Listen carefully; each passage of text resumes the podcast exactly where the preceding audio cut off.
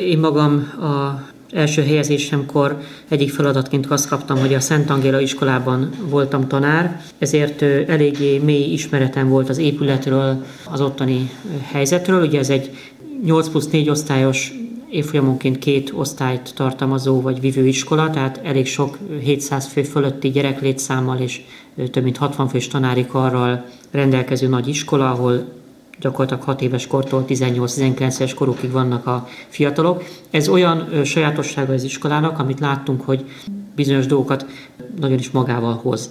Másik dolog, hogy ez a ingatlan, amin áll az iskola, ez nagyon kicsi, igazából szűk ekkora diáklétszámhoz. Harmadrészt azt láttuk, hogy az iskola hirdeti magáról, hogy ez egy közösségi iskola, tehát nagyon fontosak nála benne a közösségi programok. Ugyanakkor igazából nagy közösségi tere az iskolának nem volt. Így amikor 14-ben új vezetése lett a provinciának, már akkor egy nagyon mély gondolkodás elindult arról, hogy hogyan lehetne úgy bővíteni az iskolának az épületét és ingatlanját, hogy ott kicsit tágasabban férjünk el, legyen közösségi tere, megemelkedett testnevelés óraszámokat valahogy ellássa, a szaktantermeknek a, és csoporttermeknek a szűkös helyzetén segítsen. Így aztán 15-ben már elindult, 2015-ben már egy komolyabb tervezés, 2016-ban már volt döntés, kormánydöntés arról, hogy ezt bizonyos módon támogatja a kormányzat. Utána egy nagyon hosszú folyamat volt, engedélyek megszerzése, mint mondottam, nagyon szűkös helyre, nagyon-nagyon trükkösen kellett beletervezni egy épületet.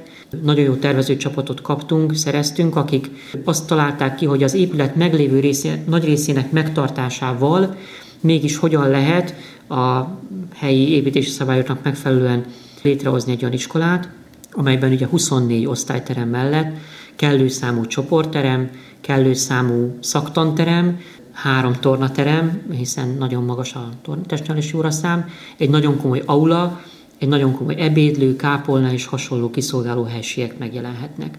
Ami most fejlesztéssel indult, az ennek az első üteme, amikor is egy nagy aula készül, részben lelátótérrel, részben színpaddal, nagyobb mozgástérrel. Itt az egész iskola a tűzrendészeti szabályoknak megfelelően el tud majd helyezkedni, nem kell átrendezni az egész tornatermet minden nagy esemény előtt, illetve egyébként ez egy bevételi forrása is lehet az iskolának, hiszen ez külső rendezvényekre is majd kiadható lesz. Emellett épül egy szaktantermi szárny, ahol a kor követelményeinek megfelelően fizika, biológia, számítástechnika, rajz, ének és egyéb szaktantermek lesznek, illetve épülnek kisebb csoporttermek, és egy normális könyvtár, normális ebédlő.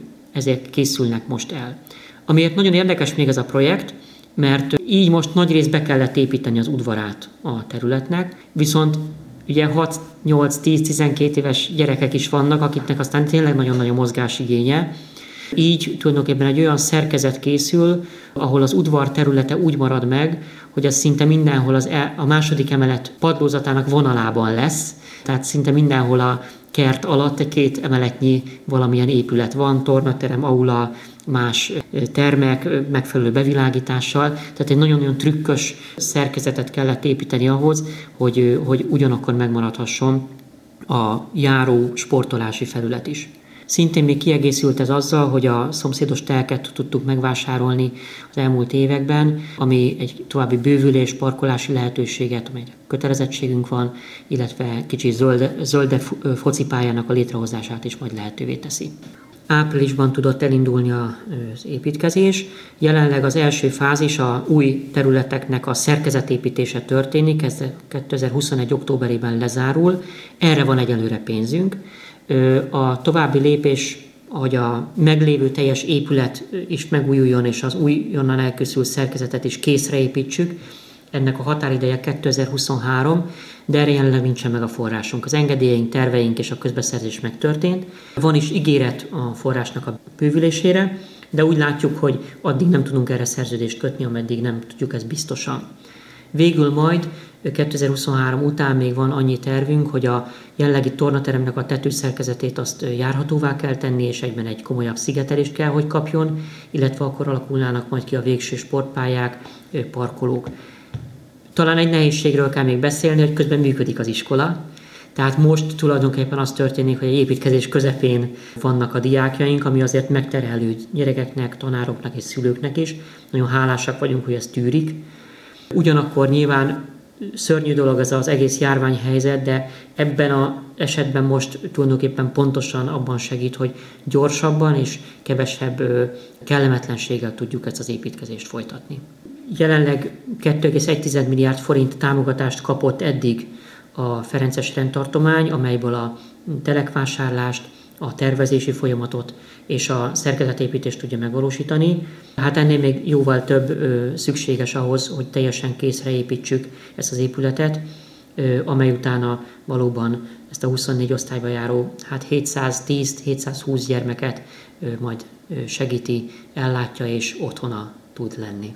Ez egy új Ferences iskola, rendszerváltozás után született. A két úgymond ősi iskola Esztergom és Szentendre mellett ez az iskola hogyan nőtt bele a Ferencességbe. Valahogy mindig volt közünk ez az iskolához, ugye ez Zorsai rendnek az iskolája volt, és amikor megalakult, akkor is nyilván a lelkipásztori ellátást részben a Margit körútról tudták megtenni, hiszen az a legközelebb eső plébánia. És tulajdonképpen azt lehet mondani, hogy három Ferences templomnak a meccés vonalában van, Pasarét, Margit körút és Tövis utca. Ebben az iskolában azért nagyon nagy rész olyan gyerekek vannak, akik más módon is kötődnek a mi lelkipásztori ellátásunkhoz, és a tanári karban is nagyon sokan vannak, akik szintén hozzánk járnak, tőlünk kerültek ki, akár öreg diákjaink voltak. És az elmúlt több mint 25 évben az szépen lassan azért úgy beletestesült a provinciának az életébe, azzal is, hogy egyre többen tanítottak ott ferencesek is, azzal, hogy most már olyan diákok vannak a tanári karban, akik ott végeztek, vagy éppen odahozzák az egykori diákjaink a saját gyermekeiket. Tehát valóban azt gondolom, hogy elkezdett beépülni szépen az elmúlt években, és hát azt gondolom, hogy elég magas azoknak a diákjainknak és tanárainknak a száma, akik ténylegesen a ferencességet, a ferences lelkiséget magukénak tartják.